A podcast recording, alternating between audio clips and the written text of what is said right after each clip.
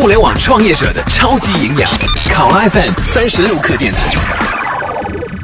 这里是考拉 FM 三十六课，欢迎收听，我是浩南。果壳旗下的在行最近做了一个轻型应用，叫芬达，是一个付费 AMA 服务。顺着芬达的由头，我们来讨论共享经济的边界问题，即到什么阶段分享经济分享的不再是剩余，而是专门用来提供分享的资源。而到现在在讨论分享经济，需要定义一个新维度：分享物质资源还是分享时间？当然，多数情况下两者是混合在一起的，但同样有比。比例的区别。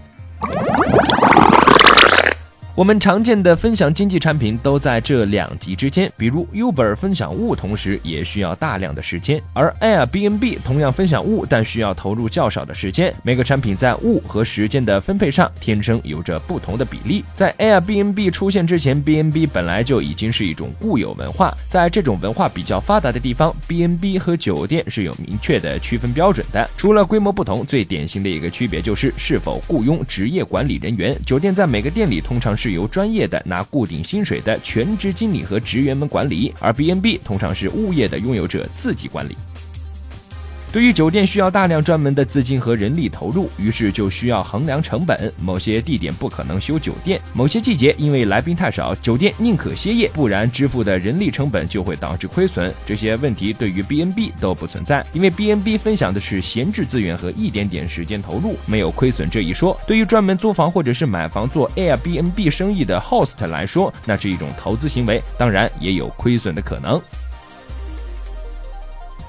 从整体情况看，就算有越来越多的职业 host 出现在 Airbnb 上，无论从地点选择还是运营时间选择，或者文化本身上，酒店之外仍然有 B&B 广阔的市场。就算是职业的 host，也是更接近职业的 B&B，而不是职业的酒店。这些都是 Airbnb 的稳定的领地。这些区别也体现在竞争态度上。酒店业通常不是 Airbnb 为威胁，虽然 Airbnb 的订房数量早就超过了最大的酒店集团，投入资源和时间模式都完全不同，使得。酒店和 B N B 最终表现和体验千差万别，不会太抢占相同的客户群，但 Uber 会被出租车公司视为眼中钉。这是一个百分之百互相替代的市场，他们投入的资源和时间模式几乎是完全一样的，最终肯定会你死我活。说回到在行的新产品芬达，它不再是百分之百分享时间的产品，而是开始混合了分享物权和时间，从在行模式走向了 Airbnb 模式。好了，以上就是我们今天节目的全部内容，欢迎订阅收听。